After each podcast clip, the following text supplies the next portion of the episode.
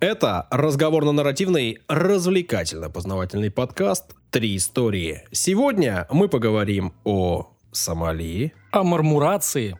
И о невозможном побеге. У микрофонов Данил Антоненков. Юля Недоля. И Александр Онищук. О мармурации поговорим обязательно, но чуть позже. Э, Сейчас я скажу, что подкаст «Три истории» — это такой замечательный формат, в Да. котором три ведущих рассказывают три истории. Ничего себе. Если вы впервые включили наш подкаст, то вас именно это и ожидает впереди.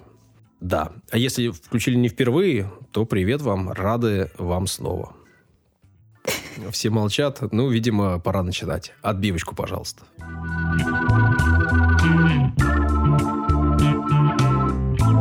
Я даже не знаю, как начать, Данил, после представления темы. Мурмурация. Это что? Кто-нибудь знает, что такое Нет. мурмурация? Ну, звучит мило, по крайней мере. Вот. И я в надежде на то, что это будет хотя бы звучать мило, решил эту тему а, изучить. Давай, как... э, Угадайте, это из природы. Ну, давайте хотя бы, ну, чтобы ин- интерактив какой-то. Ну, с кисками связано. Ну, мур-мур.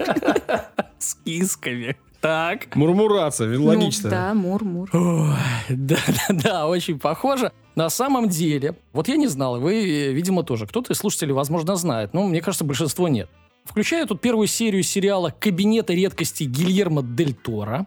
Между прочим, это оказалась э, серия последняя. Так, ты помнишь, он в прошлый раз за- заявлял, что он не смотрит сериалы, и Да. вообще сериалы это зло, и он смотрит только фильмы, Нет, помнишь? Я больше Да, смотрю Да, и фильмов. в чате даже об этом писали, есть подтверждение. Откуда я тогда в чате написал э, вам столько хороших сериалов накидал? Ну, я там- говорю, что э, КПД сериалов э, крайне низок. Да и, в в принципе, продукция. Так, ты включил первую серию, а она оказалась последней. Ну да. То есть ты не разбираешься, как там Как смотреть сериалы, я не знаю. Надо с первой, что ли? Я вот как бы вот тут, конечно, в просак попал. Ну ладно, вот... Ты а, посмотрел ее целиком Да. И не понял, типа, как бы, ну нормально. Саша, а так бывает, когда в сериале э, все серии с друг другом не связаны. А, А, бывает же, да? ну ладно. Ну, в общем, э, значит, там была серия, это сериал э, «Ужастик», Мгм. ну, вот по рассказам. Ну, Кстати, прикольный. Посмотрел уже 3-4 серии, нормально. И называл серия «Мурмурация». И что такое? Какая еще мурмурация? Ну, слово такое реально понравилось. Мурмурация. Думаю, про кисок, может, посмотрю. Думаю, ночь, киски. Прекрасно. Ну, и нет, не про кисок.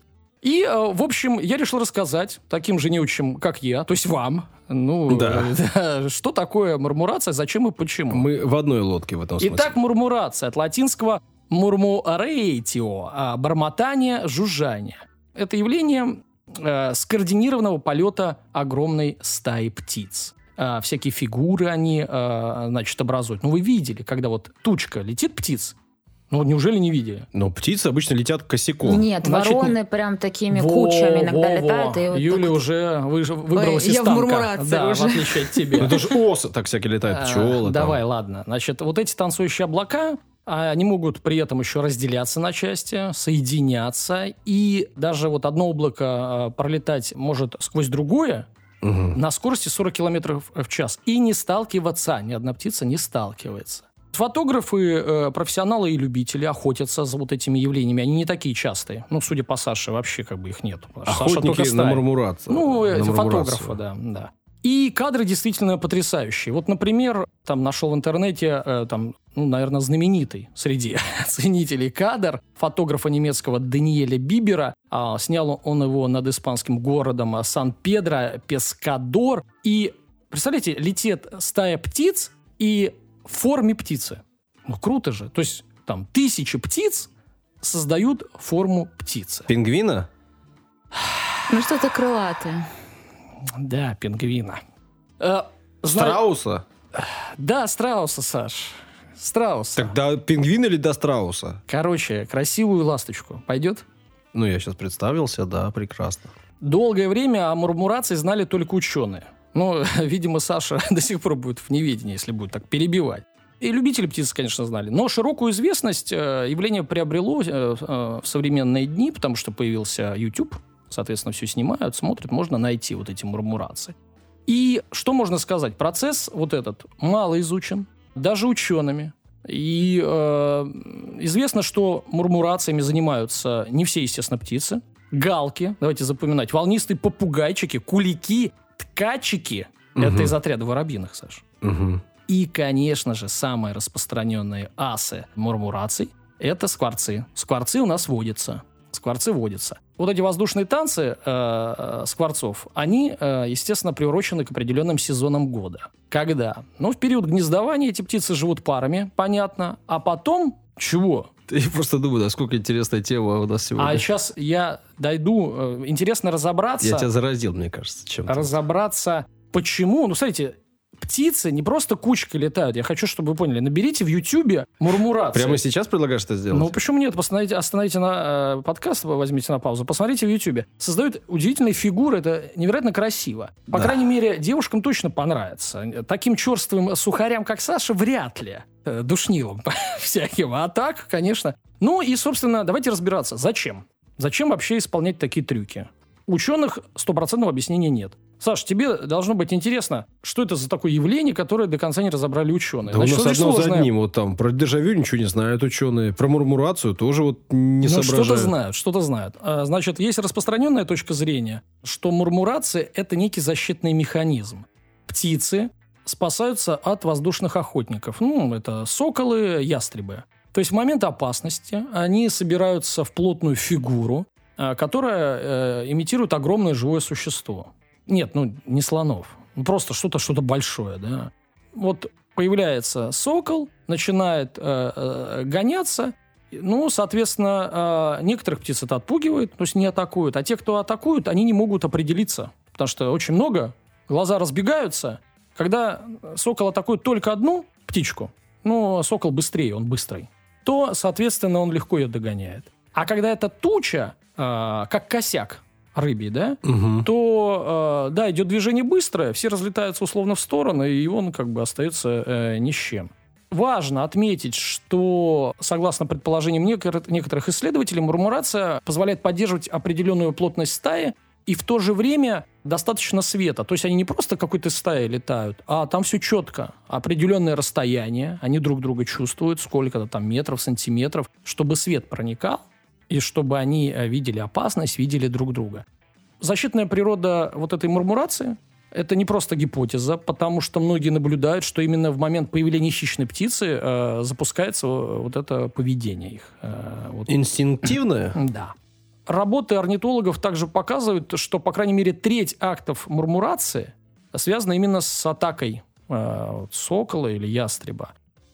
Порой, иногда скворцы совершают э, вот это шоу, мы же сказали, только треть, да, э, когда нет на, на горизонте никакой угрозы. Вторая версия мурмурации состоит в предположении, что, возможно, воздушные танцы скворцов используются не только для защиты, но и в качестве скажем так, рекламы, чтобы привлечь э, к месту ночевки большее количество сородичей и таким образом как бы согреваться в холодные э, дни. Ну, они, например, в какое-то помещение залетают и, соответственно, вместе, как говорится, э, веселее. Также и имеются данные, что сородичи вот, э, ну, птиц обучают своих молодых птиц полету.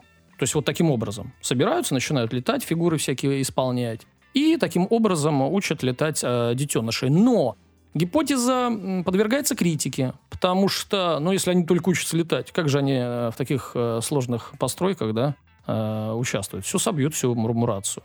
Но такое предположение есть. Ну и четвертое предположение уже э, э, не просто каких-то э, ученых, а конкретных из британского королевского общества, Саш. Имена Ты это есть? любишь? Ну, нет, просто. Имена у них есть. Но мы вам, вам их не скажем, конечно. Животные таким образом получают полезную информацию о местах для кормления. Вот видишь тучку? Вот ты, маленький скворец, говорливый. Послушай сюда, ск- скворец говорливый. Вот видишь тучку? О, там, значит, есть э, жрачка. Ага. Полечу к ним. Мгм. А, а дру- дру- другого одного скворца ты не увидишь. Теперь давайте, а, то есть зачем, не то, что мы разобрались, но версии накидали. Ну, Теперь давай, тебе как? какая больше всего нравится? Ну, с хищниками не просто нравится, она подтверждена, да, треть случаев. А, ну, остальные две трети, даже не знаю. Ну, вместе веселее, вот такое можно сказать. А, Я когда жила в Калининграде, у меня окна выходили, много-много было деревьев и драмтеатр с большой-большой крышей. Мгм. И там жили вороны, очень много ворон. И В вот как раз-таки на крыше Мгм. и на деревьях рядом. И вот как раз-таки эта мурмурация у них происходила вечером, во время заката, Мгм. летом. Мгм. Практически каждый день. Но это явно не с хищниками Они связано. мурмурировали. Мурмурировали. Причем они сначала орали Мгм. дико, вот прям орут, орут. Потом взмывают вверх, вот это облако Мгм. летает, летает, и потом они обратно садятся на эти же деревья. Ну вот Юле интересно, потому что она это видела. Я тоже это видел, только видел скворцов. Ну, действительно, это красиво, потому что необычно. А, то есть, получается, столько птиц, да там, э, ну, у Юли, может быть, это были там сотни птиц, а говорят, что э, достигают до миллиона. Я, правда, ну, что э, нашел, э, зато и, как говорится, продаю. Но до миллиона птиц могут вместе собираться и синхронизированно совершать какие-то полеты. И, конечно, это ну, вызывает интерес. Как они это делают? Кажется, э, ну, о, о мурмурациях знают давно, да, не, не- не только сейчас э, на Ютубе как бы э, занялись этим вопросом. И даже э, такой британский орнитолог э, в 30-х годах 20 века Эдмунд Селус э, всерьез на научном уровне э, пытался доказать, что э, у скворцов вообще-то есть телепатические способности. Вот, и они вот друг друга как бы понимают. Ну, конечно, это не так. Компьютерное моделирование уже в 1987 году, когда появились компьютеры, показало, что вот отдельным скворцам вовсе не нужно следить за всей группой. Ну, за этими миллионами. И чтобы огромная стая двигалась синхронно, каждой птице достаточно избегать столкновений э, с соседями и двигаться с ними вот э, в постоянной связке на небольшом расстоянии от них. И даже наличие какого-либо лидера не предусматривалось. Ну, зачем? Вот, э, я вот вижу шесть вокруг соседей, и другой видит шесть. Вот мы там вместе. Нет, так это понятно, ладно, они не столкнутся. А вот как, э, куда лететь, какую форму принимать? Ну, а куда лететь, еще раз, они же не вот этой кучкой летят на юг, Саш. Вот ты сказал там клином, там э, гуси, лебеди, это понятно, это вот они э, летят на юг, Мгм. то есть конкретно. А здесь это просто на одном месте, где они уже там кормятся, ночуют, просто они вот так вот якобы развлекаются. Да, угорают И- реально, взмывают. Э, Да, угорают. обратно. Ну вот есть версия, что от э, хищников угорают, а, а еще чего угорают, не совсем понятно. Ну, недавно, вот буквально... Скоро ночь, скоро ночь, сейчас затусим, нормально будет все. Ну, ты говорил, что они при- привлекают Саша других. живет. И у него там такая тоже тусня, каждую субботу там мурмурации. Ребята с нашего двора выходят. Да. Какое слово классное. Да, ну реально, я вот только из-за слова эту историю взял. Значит, смотрите, ну вы уже поняли, да, судя по рассказу, что я из-за слова взял. Но нам все-таки надо выяснить, как они это делают. Ну, Вот, давай, да, давай. вот, э, ученые из Уорвикского университета, Саш, в этот раз выяснили, что во время мурмурации птицы распределяются определенным образом и поддерживают э, ну, необходимую плотность стаи. И в итоге свет пробивается каждой из птиц с разных углов. И это помогает каждой особи получать всю информацию перед- э, для передвижения. И э, каждая птица э, занимает позицию, при которой она может видеть расположение большей части птиц. В 87 году, 1987, компьютерная э, томография, компьютерная э, история выяснила, что... Моделирование Да, моделирование, что там 6 птиц да, вокруг достаточно. А оказалось, что может оно и так, может они смотрят на 6. Но совершенно точно понятно, что а, птица, находясь а, вот в этой мурмурации, она видит большую часть стаи. Если не всю, то большую, не только 6 птиц. Что касается вот, э, вот этих движений непонятных, да, вот этих фигур, то они, конечно, скорее э, имеют физическую э, природу, чем какую-то телепатическую, там, биологическую. Когда определенная группа птиц в составе резко меняет направление, то и соседние птицы тоже, ориентируясь на нее, меняют направление, и соседние к тем меняют направление. И, соответственно, вот эта перемена быстро охватывает всю стаю. Ученые сравнивают этот процесс с явлением фазового перехода. Мгм. Ну вот. Таким образом, сложная хореография мурмурации объясняется относительно простыми действиями на уровне отдельных птиц. Вывод интересен не только для биологов, но и для специалистов по информатике и робототехнике. Вот компьютерные модели, имитирующие поведение стаи скворцов, уже э, используют для создания компьютерных эффектов в кино. Вот, птицы нам помогают снимать фильмы. А в будущем ученые надеются, что позволят вот эти модели научить огромные рои дронов, у нас же сейчас э, беспилотники, дроны вот эти всякие, двигаться синхронно. Уже, да, мы знаем, что э, могут э, дроны э, какие-то фигуры делать, да, соответственно, вот используя э, эффект мурмурации, может быть, получится еще круче, все-таки до миллиона. Как я отметил в начале, никому не интересно, кроме любителей, фотографов, ученых. И если мой рассказ вас впечатлил больше, чем Сашу, то могу посоветовать пару мест, где вот эти воздушные танцы Скворцов э, наиболее зрелищны. А ну-ка. В Питере? Да, у станции метро Международная. Ну, мы знаем, вот у тебя уже, да, э, да, драма, драмтеатр. Это в Калининграде, если что. Улица Грекова. Грекова. Сунул грека. Среди популярных локаций это датская часть полуострова Ютландия, в Шотландии, конкретно в деревне Гретна Грин и английский город Брайтон. А, вот туда ученые и фотографы ездят. Если брать среднюю э, полосу России, то мурмурацию можно увидеть в конце лета, начале осени, когда птицы уже собрались в стаи, но еще не отправились на зимовку. То есть их уже много в одном месте, но пока еще развлекают себя мурмурациями. А в южных регионах нашей страны вот воздушное шоу скворцов продолжаются на протяжении всей зимы. Ну, правильно, они туда прилетели, а, а что? И вот кто-то баклуши бьет, а кто-то мурмурациями занимается. В общем, главное, что вы узнали, это слово мурмурация. Да. Можете, Мур... можете э, сегодня на работе или там э, дома немножко так щегольнуть. Мне кажется, вообще посчитать можно, сколько раз ты сегодня мурмурация, сказал слово мурмурация. Мурмурация, мурмурация. Мурмурируйте на здоровье.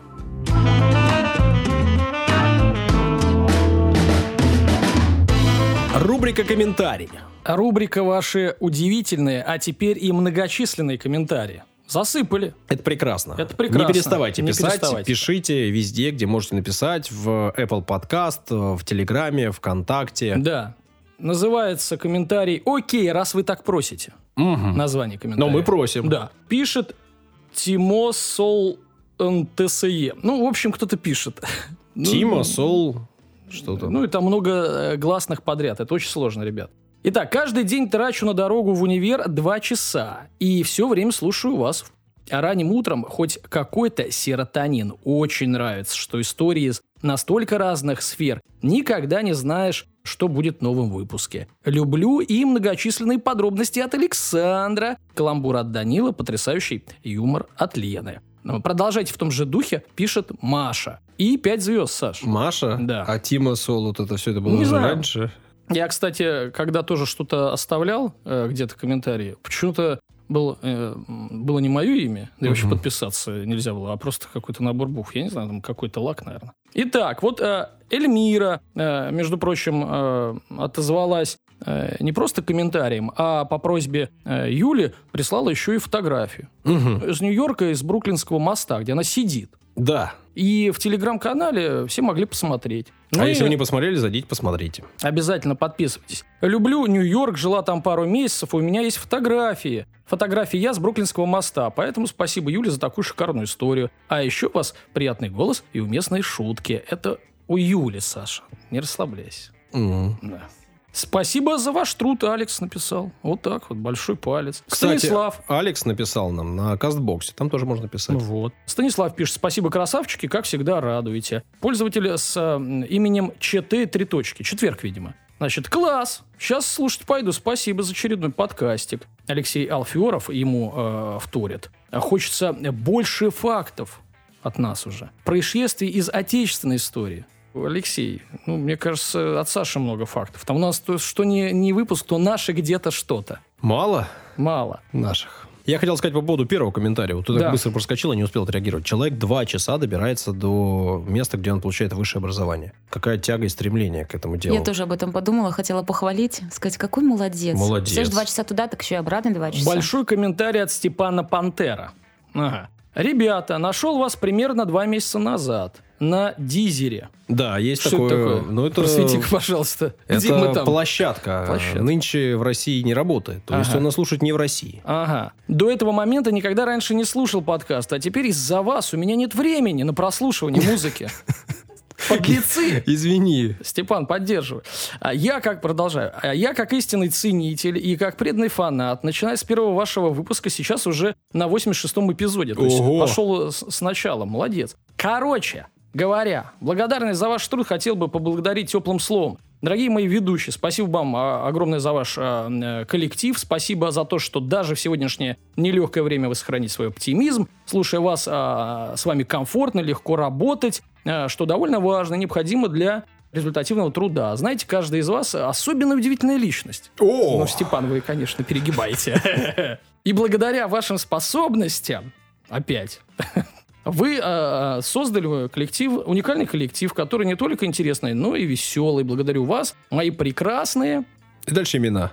Благодарю вас, мои прекрасные, за то, что наши будничные дни не являются обыденной, угнетающей рутиной, а отличаются яркостью и оригинальностью. Спасибо. Какой развернутый Степан, комментарий. Молодец, Круто, Степан. спасибо. Мы стараемся. Очень приятно получать такие развернутые комментарии. Слушайте нас там, где вам удобно. Дизер – отличная площадка. И привет там э, вам, где бы вы ни были. Где, не знаю, но где-то там, видимо.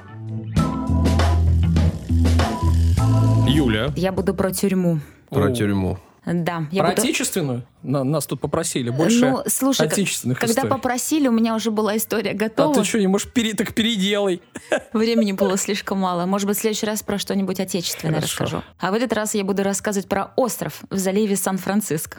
Называется этот остров Алькатрас. Мгм. Также известен как Рок, то есть скала. Но это не просто остров, это знаменитая тюрьма. Да. Немного цифр специально для Сани выписала. До 1850 года территория острова использовалась как защитный форт. С 1861 по 1898 как военная тюрьма и уже с 1934 как сверхзащищенная тюрьма для особо опасных преступников и тех, кто совершал побеги из предыдущих мест заключений. Мгм. Э, Сверхзащищенное мне слово понравилось очень. То есть она очень э, э, с высокими стенами, э, с огромной-огромной защитой. Да все же смотрели фильм об Ну, этом. там самая главная защита – это море вокруг, да? Ну да, холодное с течением. А я не смотрела, представляете, я когда Фильм готов- же есть «Побег из Алькатраса». Я вот когда готовилась, есть не только «Побег из Алькатраса», есть и «Побег», и «Алькатрас», и, и документальный, и BBC, и что Так, только так. нету, оказывается. Но мне «Скала» просто эта история... фильм, по-моему. И «Алькатрас» он называется. Подожди, По-разному подожди, называется. «Скала» – это же актер, Саш.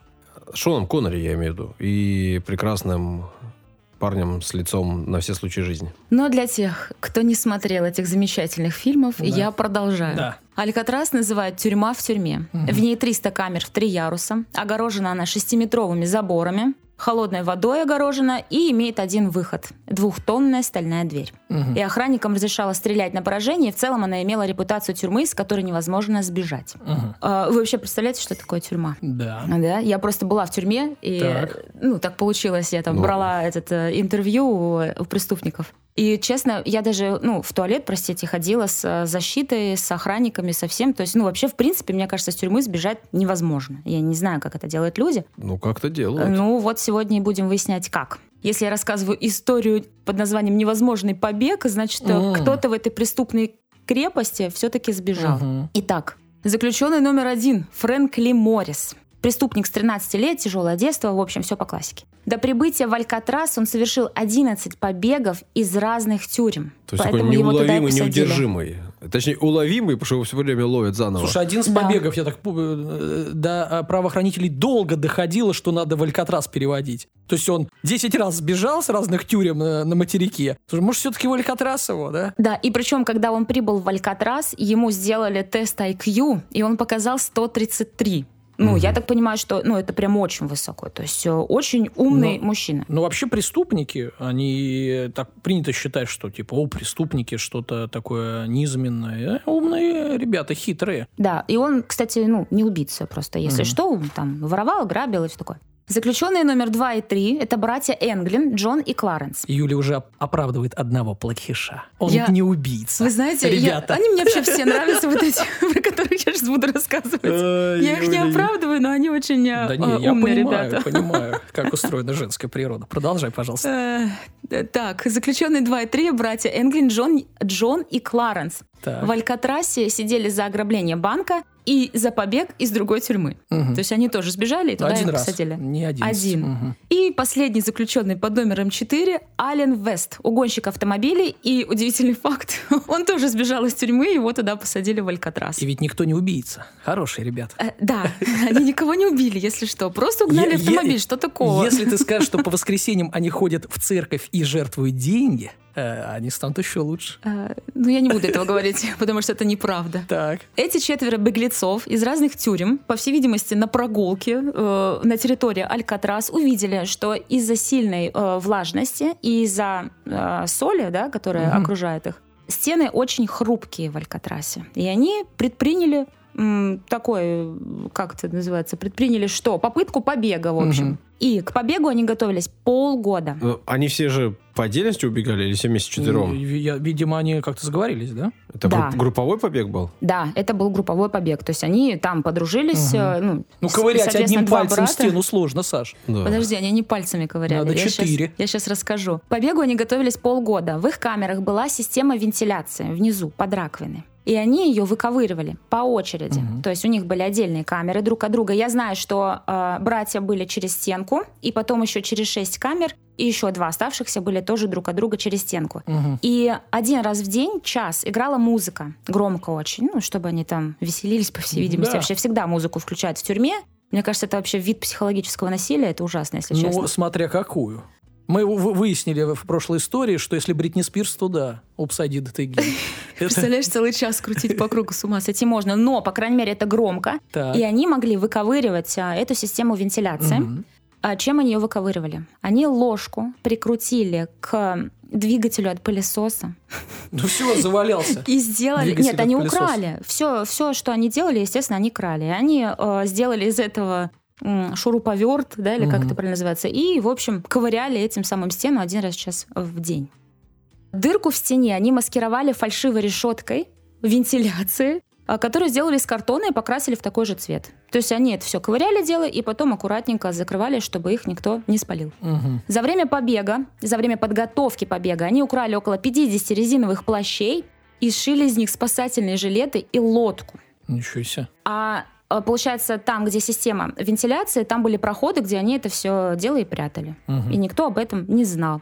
И лодку они эту надули уже потом, когда убегали, а, гармошкой украденной. Они из нее сделали насос и Ну надули да, лодку мехами. и спасательные, э, спасательные жилеты. А мне вот интересно, да, то есть они плащи резиновые взяли, и, соответственно, они, скорее всего, их сшивали как-то или что? А, а Сшивали, да. Сшивали, как плотно можно, можно сшить, чтобы не текла лодка. Нет, ты же их можешь еще заклеивать, вот эти... э, Чем? э, Своими э, соплями, что ли? Чем клеить-то? Я видела фотографии, по крайней мере, их спасательных жилетов, и вот это вот место, где трубочка торчит, чтобы надувать, и она была замазана какой-то серой э, массой непонятной. Вот, э, а возможно, она не пропускала воздух. Мгм, мгм. Ну, в любом случае, они это сделали. У них было для этого 6 месяцев. Когда пришло время побега, они пролезли через дырки, которые сделали у себя вентиляции, но пролезли не все. Последний наш четвертый герой, угонщик автомобилей, Как Винни-Пух застрял, что ли? У кролика. Ой-ой-ой! Нет, он сделал слишком большую дырку, и часть этой дырки э, за ну, цементом, в общем, ее закрыл. И когда пришло время убегать, вот, а он просто не смог открыть решетку, которую туда приложил, и остался Неудача. там. Ну, вообще это ужасно. Я, честно говоря, не представляю, что у него было в голове в тот момент. Но он в, в этот момент не поднял тревогу, не стал, ну, Ну, молодец. там кричать, что другие убегают, и просто... зачем? Он, наверное, свернулся калачиком просто и Мгм, плакал там, сидел, потому что это очень грустно. И издалека доносилось э, «Baby one more time». И он плакал в углу. Ужасная картина. Ужасная картина, согласна. А, Чтобы проходящие мимо камер охранники не увидели пустые кровати, эти заключенные сделали из зубной пасты, туалетной бумаги и мыла свои головы. Папье-маше, я понял. Э, да, папье-маше, и они парикмахерской в тюремной украли волосы. И, в общем, их так приклеили, украсили эти головы прям цветами. То есть я тоже в группу скину фотографии, потому что, ну, ну, это круто выглядит. Да. Я не знаю, в, ну, в условиях того, что у них ничего не было под рукой толком, они сделали очень классные муляжи. И эти муляжи, их голов, а, им а, сделали фору 8 часов. Ого. То есть 8 часов ну, думали, никто что все не в знал. порядке, да. Их Ну, не- спят и да. спят они Мгм. еще. В итоге... Ну, подумаешь, забыла вот пасту стереть с лица Ну после, да, ну после ничего страшного. вечерних почисток. Подумаешь, у него вместо ресниц волосы с головы. Ну да ладно, ничего страшного. Это они там действительно ресницы Не, ну, сделали. издалека не приклеили. видно, конечно. да. Да. А, в итоге два брата Энглин и главный их бунтарь Фрэнк Моррис по предварительным данным надули лодку гармошкой и отплыли от берега в 10 часов вечера. И все. Так. И следы теряются. Пропажу заключенных заметили лишь через 8 часов. Ну, естественно, этот наш неудавшийся беглец Аллен а, раскрыл все планы ребят. Но я думаю, что его заставили это сделать. Мы все прекрасно понимаем, как это происходит в тюрьме. Поэтому все-таки Да понятно, он сказал, что там. они планировали украсть какую-то машину, поехать в другой город и все такое Юль, прочее. чтобы вот э, вера в плохих ребят у тебя не угасла, я должен сказать, что на самом деле конечно, он все рассказал. А почему? А потому что те тоже сбежали. Им уже не навредишь. Ну, ты просто сдаешь, и, и все, делов-то. Ну, вот да, сбежали, да. Он вот же тут не, вот он дырки, же не сказал, слушайте, да. а вот они сбегут и будут э, вот там на такой-то хате э, кантоваться. Ну, вот да, сбежали, поэтому можно, можно говорить. Оправдал.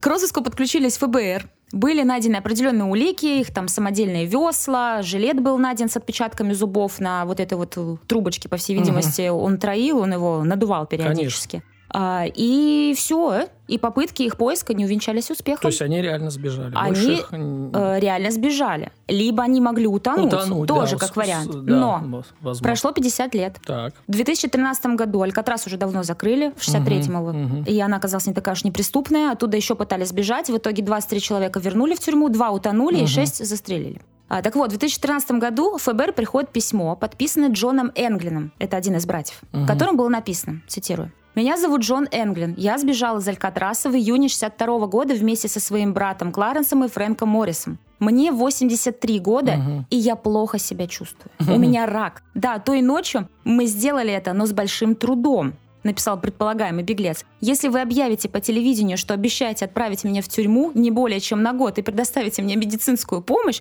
я раскрою свое местоположение. Это не шутка, написал Так. он. Интересно. И Также в письме сообщается, что Фрэнк Моррис, это тот бунтарь, умер в октябре 2005 но похоронен под другим именем, и э, брат Кларенс Энглин умер в 2011 ну что, письмо было проанализировано, взяты отпечатки пальцев, почерк, ну и все, и никаких результатов опять это не дало.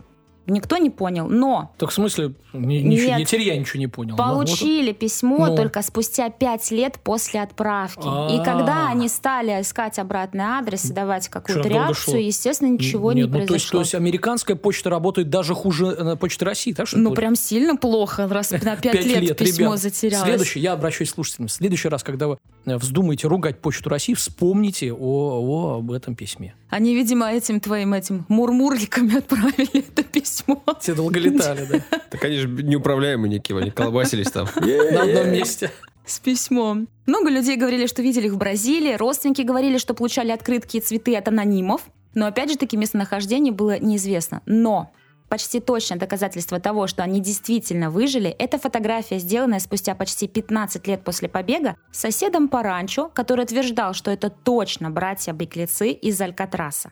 Это фото попало в руки полицейских не так давно, и алгоритм по распознаванию лиц точностью до 99,7% утверждает, что это они. Не, ну Сашу не 99,7, впечатлит, да, да. вообще, что То есть есть десятых. 0,3, ну серьезно, да? Зазор большой. Но в любом случае до сих пор это дело так и не раскрыто. Но я предполагаю, что они действительно сбежали, потому что их много видели, есть куча разных фотографий в интернете, и они прожили наверняка счастливую жизнь после побега. А, ну, интересная история, да, с такими подробностями. Что тут сказать? Ну, во-первых, да, я э, что-то давно, несколько лет назад читал про Алькатрас, э, и э, что там было сказано? Да, э, сбегать-то сбегали много людей, а вот доплывало немного.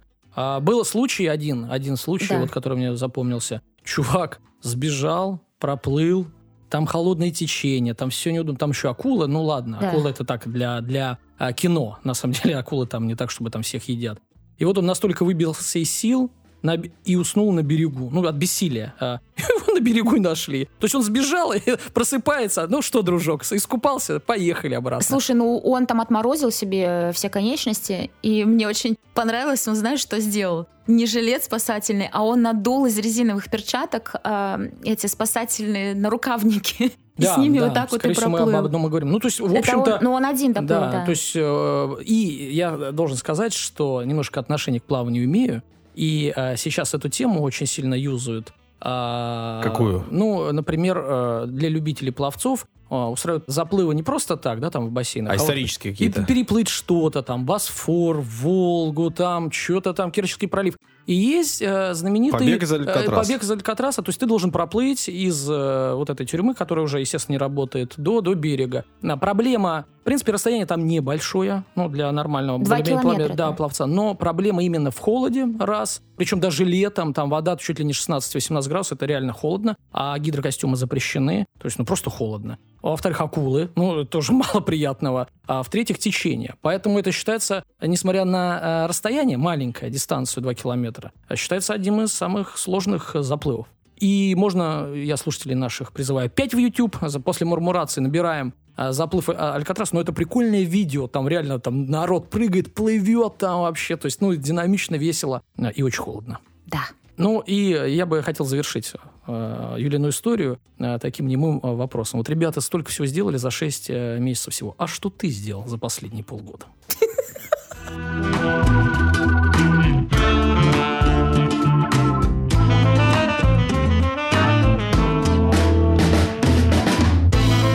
Вот э, ты спрашиваешь, что я сделал за последние полгода? Да. Я, Даня, подготовил историю о Сомали. Так, так. Ты в прошлый раз рассказывал о пиратах, и меня эта тема заинтересовала. Ты будешь о государственности рассказывать? Да, потому что я вот подумал о том, что, ну, где-то чего-то я слышал а, об этом государстве, но конкретных каких-то знаний у меня прям вообще нет. И если честно, опять же, это такая затравочка на будущие выпуски, у меня как-то вот вообще не очень много историй, связанных со странами Африки. Ну, то есть я знаю там истории как европейских государств каких-то, да, американских, э, южноамериканских, да, или, по крайней мере, если не государств, то там э, народов. Мгм, А вот африканских мгм. в Азии тоже, да, вот мы там знаем, что китайцы, например, гордят своей историей там 5000 лет до нашей эры. Они, по крайней мере, так утверждают. Да, Саш, я уже понял, что вот эти два года, что мы ведем подкаст, ты просто самообразовываешься. До этого ты вообще ничего не знал. Ну, да, это правда. Я этого Ну не давай, стесняюсь. что ты узнал? Буду рассказывать. чувак. Давай. Государство, которое официально называется Федеративная Республика Сомали, находится, как и ты, Даня, сказал правильно, на востоке континента африканского, на африканском роге. Ты еще сказал, что там рок. Да-да-да, африканский рог. Это была огненная шутка. Мгм, мгм. Да. Территория государства вообще не маленькая. 650 тысяч квадратных километров. Давай на- сравнение как что. Сравнение. Ну, это больше Франции. Ого. На 100 тысяч квадратных километров. Нормально. Больше Испании, и больше вообще любого европейского государства, которое находится целиком в Европе. Мгм. Это 41 позиция в списке всех государств э, по территории. В общем, приличненько. Да, да, да. При этом Сомали еще и имеет самую длинную береговую линию из всех африканских государств. Ну, то есть она вытянутая, вот эта площадь, да, большая Ну, территория. вот вдоль этот самый берега. африканский рог, который легко Мгм. представить себе, он э, достаточно большой, а Сомали находится прямо по берегу цифрой 7. Мгм. Цифрой 7. 3300 километров. Это самая береговая линия. И, ну, в целом, да, вот кажется, да, государство находится там, где достаточно тепло, мягко говоря. У них есть выход к океану. Мгм. Ну и в целом такое благоприятное месторасположение. Ну, так про многие, наверное, можно страны Африки сказать. Но. Ну, там же нет ресурсов никаких. Но мы же знаем, Ну, рыба, рыба. что... Еще отходы всякие итальянцы там, по-моему. Ну, насчет, было насчет ресурсов э, я читал. а, насколько я понял, их там нет, потому что их там особо не разведывали. То есть не проходили исследования, не проходили какие-то изыскания. Ну, конечно, глубокие. откуда? Это же наука, да? Наука и инженерная мысль. Что они палкой будут тыкать и нефть искать? Ну, условно. Ну, Сомалийцы сами. Расскажу тебе об этом как Давай. раз таки. Вообще, большинство исследователей, которые занимаются этим вопросом, сходятся на том, что люди там, на этой территории, жили давненько. Ну, вообще понятно, что мы все с Африки, да? Это наша родина Нет, уже есть вообще-то разные гипотезы, Саш. Да? Да. Ну, поговорим об этом в другой раз, не в этот. Точно есть доказательства того, что египтяне там бывали и были очень давно. Вообще, э, в древнеегипетском эта территория называется земля Пунт. Мгм. Помнишь, ты говорил Пунт Пунтленд? ленд, да. земля Пунт. Мгм. А с египетского это переводится как земля богов. Та Начер. И есть мнение у многих исследователей, что ну, либо все египтяне, либо как минимум их верхушка пришли с этой самой земли богов, с этого самого Туда, Сомали, Египет. пришли в Египет. Ответочка тебе. Имена ученых, пожалуйста. У меня есть факт, Хорошо. который доказывает эту теорию. Так. Ну, ну, он хочет имена. Да, да к черту факты. Подловил! Хорош! Да. Факт заключается в том, что не так давно, уже когда стали доступны и легко воспроизводимые генетические исследования, в Британском музее взяли анализы у двух мумий обезьян, которые там хранились, которые вроде как привозились из э, земли богов. Провели анализ и сравнили, соответственно, их генетический код с теми, которые живут в Сомали, и, в общем, выяснили, что да, это близкие э, показатели, и, скорее всего, эти обезьяны как раз-таки оттуда и были привезены. Как я и сказал, египтяне туда отправлялись, отправлялись э, самых, ну, незапамятных времен. Как минимум 3000 лет до нашей эры известно, что были туда экспедиции э, направлены. И зачем ездили? Ну, во-первых, обезьяны те самые, ручные, угу. как говорят. Настолько, да, домашние животные, видимо, были э, любимые, что даже мумии делали, да? Не просто там ну, да, на свалку, да, а мумии. Да, да. Угу. ну, вообще же, да, про мумии в Египте там много чего говорить, они что-то не мумифицировали, ну, вот обезьян в том числе. Привозили оттуда слоновые кости, тоже штука была полезная, благовония, золото, э, шкуры животных и рабов, конечно же. Да. А помимо этого, ну, самое главное, Ты сейчас наверное... перечислил, как, знаешь, в озоне в корзину накидал. Хорошая так, мне, мне благовоние и вот рабов, пожалуйста. Самое главное, что с земли богов э, везли ладан и миру. Угу. Вот. И, ну, это же такие известные штуки, да, которые потом вошли в религиозные культы и религиозные основы многих религий. А почему? Ну, потому что в Египте этим э, сильно популярно пользовались. А почему в Египте пользовались мирой и ладаном, которые у них невозможно э, было добыть? Саш, ты пока ведешь диалог с собой, мы слушаем. У нас нет ну, ответа. Потому что оттуда их привезли ну, туда. Вот, вот. Это как раз-таки одна из э, доказательств этой теории. Понятно, что когда мы говорим о таких датах, как 3000 лет до нашей эры, информации сохранилось не очень много. Но вот если обратиться к времени правления царицы Хатшепсут, женщине фараона, новое царство египетское, примерно полторы тысячи лет до нашей эры, есть много записей по поводу целой эскадры, которая была направлена э, в те земли. Пять кораблей отправились из Египта по Нилу, потом по заливу и добрались до самых этих земель. И есть описание того, что они там увидели. Итак, кстати говоря, корабли туда отправились не там пустыми с военными, да, ну то есть как бы захватить, э, ограбить и так. привезти обратно. Нет, они корабли загрузили разными товарами, они ехали торговать. Угу. И все дело в том, что, как я сказал, торговля это началась еще давно, там 3000 лет назад, и об этом знали египтяне, у них были записи, у них была об этом информация, но в какой-то момент она почему-то прекратилась. Угу. И они ехали возобновлять торговлю, ехали к людям, которых они как бы знали, да, то есть, что там есть люди, что у них есть всего то, что им нужно, и нужно ехать договариваться. А те, кто слушал прошлый эпизод и мою историю про дежавю, Хатшепсут — это Тина Тернер сейчас, просто чтобы вы понимали. Да, Она да. считает, что... Себя, э, а Мадонна какой-то там да, да, да. рабыней, понятно, из Да. Китайского правителя. Все связано. Ну вот, описание того, что увидели египтяне в Пунте. На берегу стоят ульеобразные свайные хижины с тростниковыми лестницами перед входом. Вокруг э, стоят пальмы и другие тропические растения. В кронах деревьев живут птицы. Рядом с домами э, в тени деревьев отдыхает скот. Такая идиллия, по большому счету, да? Сомалийская идиллия, да. Особенно для там египтян, да, э, которые в принципе, ну сейчас мы считаем, что они живут в пустыне, говорят, что в те времена, когда вот у них был расцвет, там было Нет, не так мы жарко. так не считаем. Мы считаем, что они жили вдоль Нила, а вдоль Нила было хорошо. Ну сейчас вдоль Нила не то чтобы очень хорошо, а если посмотреть А на- система орошения? э? да, а если отправиться в долину царей, то там вообще не очень хорошо. Именно поэтому она, в общем, и сохранилась такой э, прекрасной, потому что там жарко, сухо и вообще не очень хорошо. Э, Времена Древнего Египта там было вроде как получше, но в целом вот Ну, то, мы что сейчас они дойдем описывают- до того, что на сфинксе найдена э, эрозия водяная, между прочим.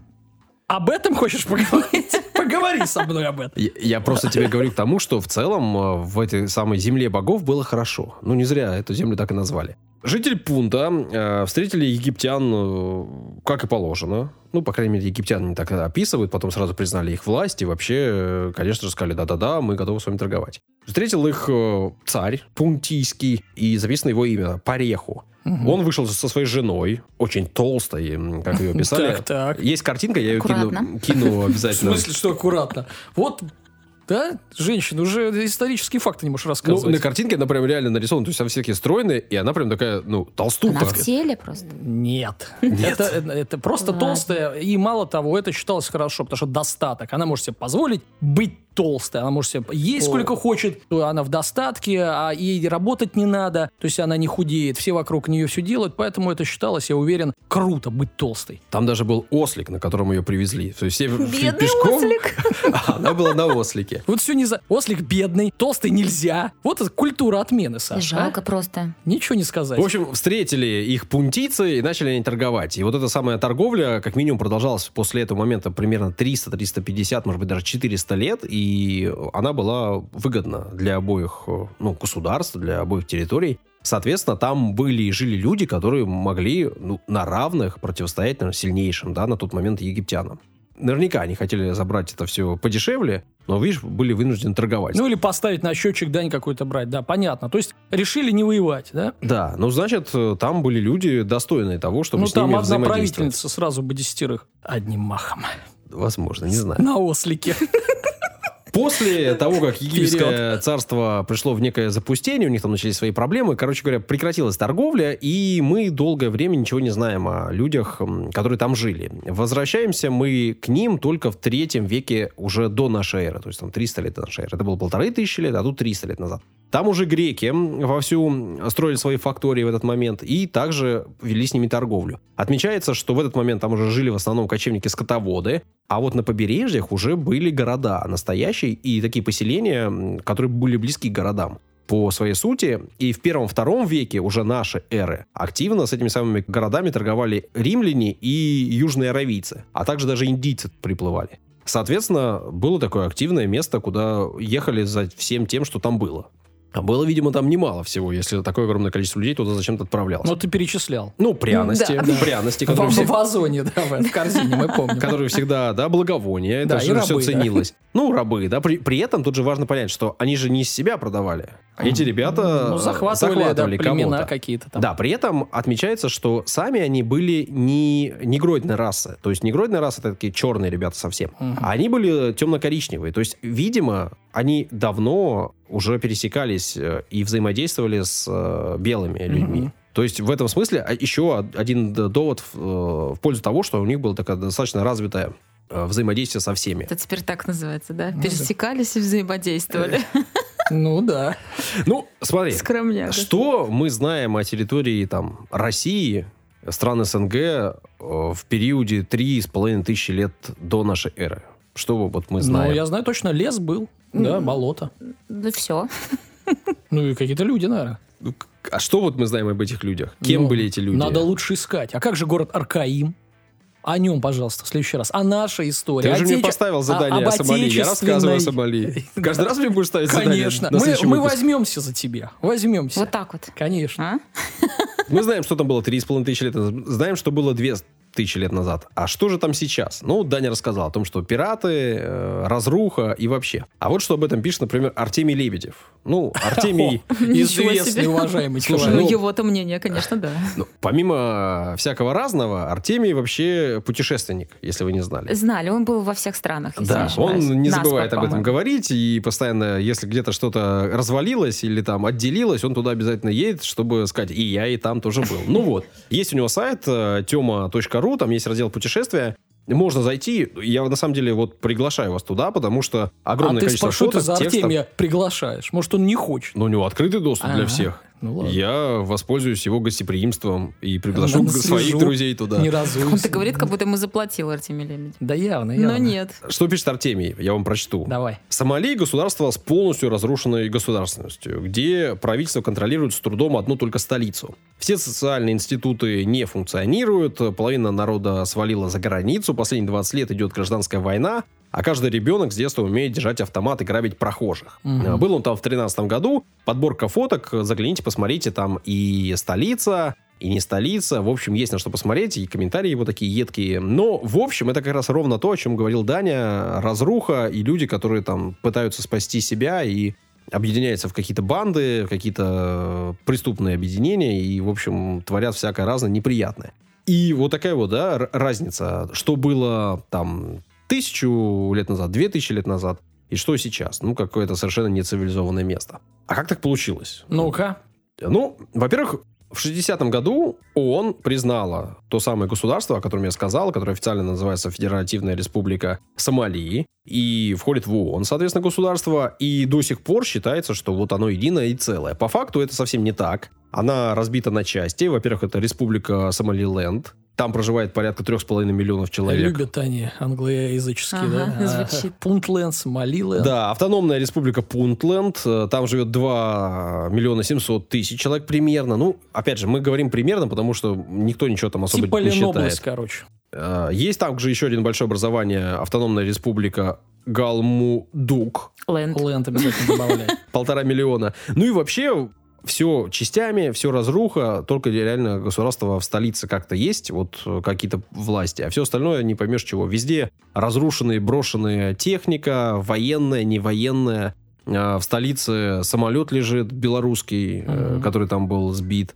В общем, ну, как бы большой, разрезанный, прилетел другой. Ну, в общем, это тоже там отдельная история.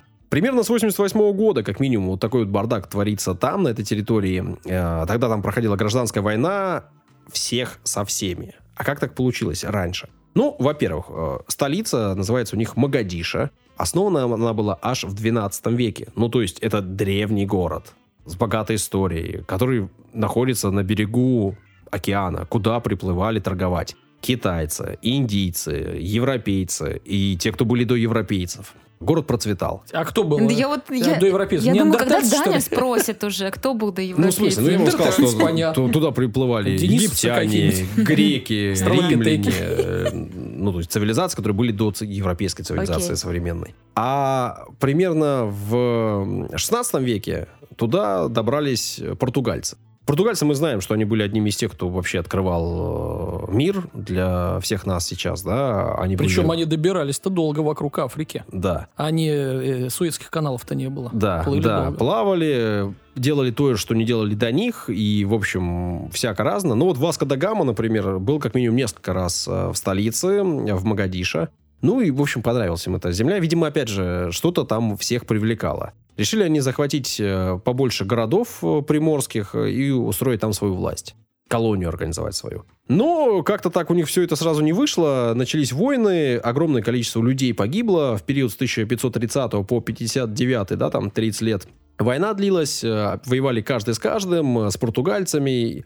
Народ из городов поуходил, страна развалилась, все, что там было на тот момент куча народу погибла. Ну и вот можно сказать, что с этого момента начался настоящий уже упадок. В 17 веке на эти земли, уже даже не сказать в это государство, пришла Османская империя, тоже там налаживала свои какие-то порядки, делила земли то так, то сяк. У них там были разное количество султанатов, они переходили земли от одного к другому, султаны между собой э, все это решали. Бардак был все тот же. В 19 веке э, такими большими, крупными шажками идут, ну, потому что там не за что цепляться. Там все время война, война, все, всех со всеми. В 19 веке очередная волна междуусобных войн, очередное истребление, массовая гибель населения. И э, примерно в самом конце века, значит, в 1884-88 годах, приокеанские э, территории, которые вот по берегу находятся, решили между собой разделить э, серьезные и уважаемые ребята Великобритания, Италия и Франция создали там свои колонии, и тоже ничего не поделили толком, потому что то одним землям принадлежали, то другим. То на итальянском э, пытались научить говорить население, то на английском. Вот вы говорите, почему английские там названия. Вот потому, потому что там были британцы. Но британцы до 60-го года, я рассказал, да, протекторат. Ну, там тоже не, не все так просто. Бардак был до конца Второй мировой войны полнейший. То есть там вот туда-сюда переходили земли, европейцы между собой в Европе начали тягаться, и, конечно же, все их колонии между собой тягались. И до конца войны, до Второй мировой, э, просто там было вообще не поймешь чего. Ну, для понимания, обычно вот я рассказываю о всяких странах, да, и о разных территориях, и там в большой российской энциклопедии, ну, немножко текст. А Сомали огромный текст, просто огромный. И он весь посвящен не древней истории, не какому-то там э, истории э, забытой. Это все, что происходило в 19-20 веке. Огромное количество информации, просто потому что там постоянно война, все воюют друг с другом, абсолютно неразбериха. Ну, что случилось? Значит, э, сначала, как я сказал, там были колонии. После войны там началось движение за независимость, но при этом правления и у Британии, и у Италии сохранились. И они были как бы протекторатом на этой территории. И вплоть до 57 года, э, пока не начались демонстрации и массы не стали выходить на улицу, в британской части правили британцы, а в итальянской – итальянцы. Ну, логично, да. пока. Потом э, британская часть э, объявила о своей независимости, объединилась с итальянской частью, и в 60-м году э, появилось Сомали, государство, которое было признано ООН. И вроде бы все стало нормально. У них стали там появляться политические партии, у них появился какой-то процесс политический, да, но опять же, мы можем по-разному к этому ко всему относиться, да, но вроде бы так э, в первом приближении кажется, что это хорошо и правильно, да, когда люди имеют Но возможность мы выбирать. не анархисты, не анархисты, Саша. Да. В 60-м году также СССР э, с Сомали заключили э, соглашение, установили дипломатические отношения. В 61-м началось экономическое, научное, техническое и культурное сотрудничество, то, о чем я говорил, то, о чем говорил Данил. Начали страны друг другу помогать. Ну, друг другу, да, мы понимаем, что на бумагах это именно так, а по факту СССР помогала этой территории, и вроде бы все налаживалось, они строили огромное количество зданий, заводы и прочее, прочее, прочее. И сейчас до сих пор там где-то чего-то какие-то развалины всего этого остались. Но в 69 году к власти пришел э, военный. Там случился военный переворот, и власть захватил Мухаммед Сиадом Баре. Мухаммед Баре.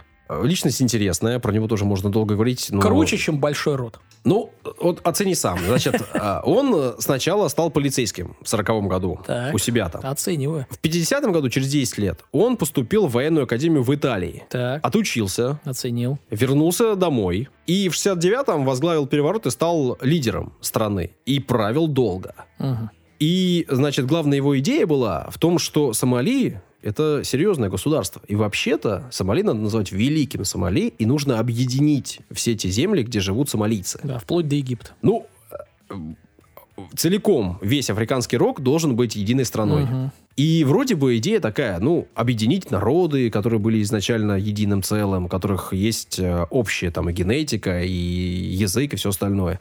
Идея, ну, в целом, не кажется ужасной. С другой стороны, понятно, что твои соседи вряд ли будут довольны, когда ты будешь претендовать на их территории.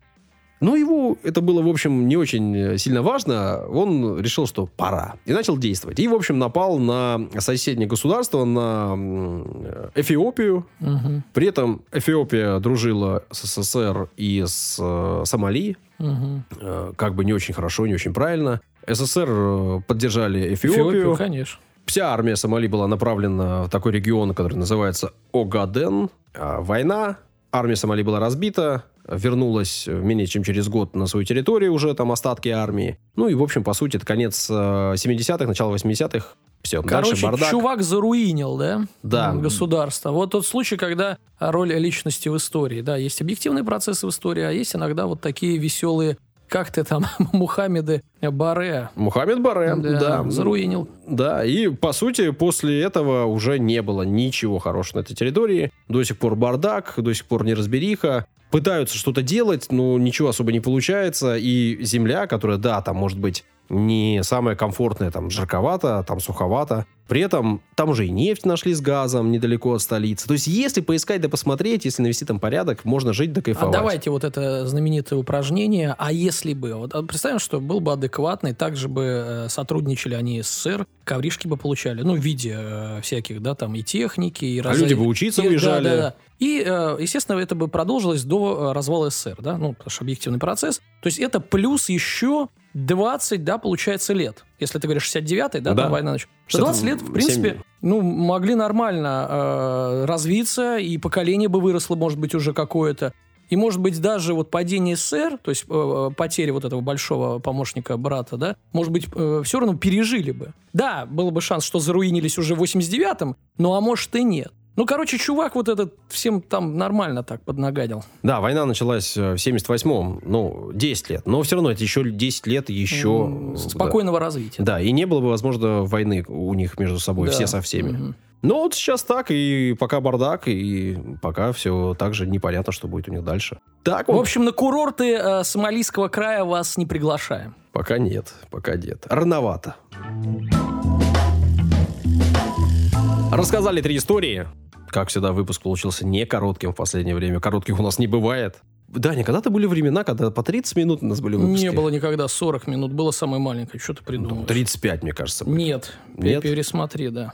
Пере, пересчитай. Пересчитай. Ты ошибаешься. Переслушай. Ты ничего не понимаешь Все заново. Ребята, вот те, кто с первого выпуска слушают, скажите, Саша, пожалуйста. Ну ладно, ладно. Так, давай про Бусти и вот это все. Бусти и вот это все. Можно нас поддержать, если вам нравится наш подкаст. Мы с большим удовольствием примем э, вашу поддержку. Не то, чтобы мы вот прям нуждаемся, но как минимум это будет приятно. У нас есть траты, которые мы несем каждый месяц, оплачиваем хостинг и всякое разное прочее. Поэтому, если готовы нам помочь, супер. Сделайте это. Можно подписаться на нас на Бусти. Можно разово закинуть нам деньжат. Даня всегда говорит, что нам деньги нужны на... Сегодня это э, э, срок Сырок. Да. Чудо, которое с кокосом. 40 Сколько рублей. стоит? А, он ну, дешево стоит, кстати. Рублей Рублей 40? 30 максимум. Наконец-то я попал. 40 рублей, ребят, единовременный платеж. Используя можно QR-код, да? QR-код есть на картинке в социальных сетях. Э, Там же вообще в описании любом месте, где вы слушаете подкаст, есть ссылочка и на эту, возможно, и на другую. В общем, сделайте, если вам не тяжело. Спасибо вам большое. Пишите комментарии, заходите в телеграм-канал. Будьте на связи. Все на этом. Пока-пока. До свидания. Всем лучи добра.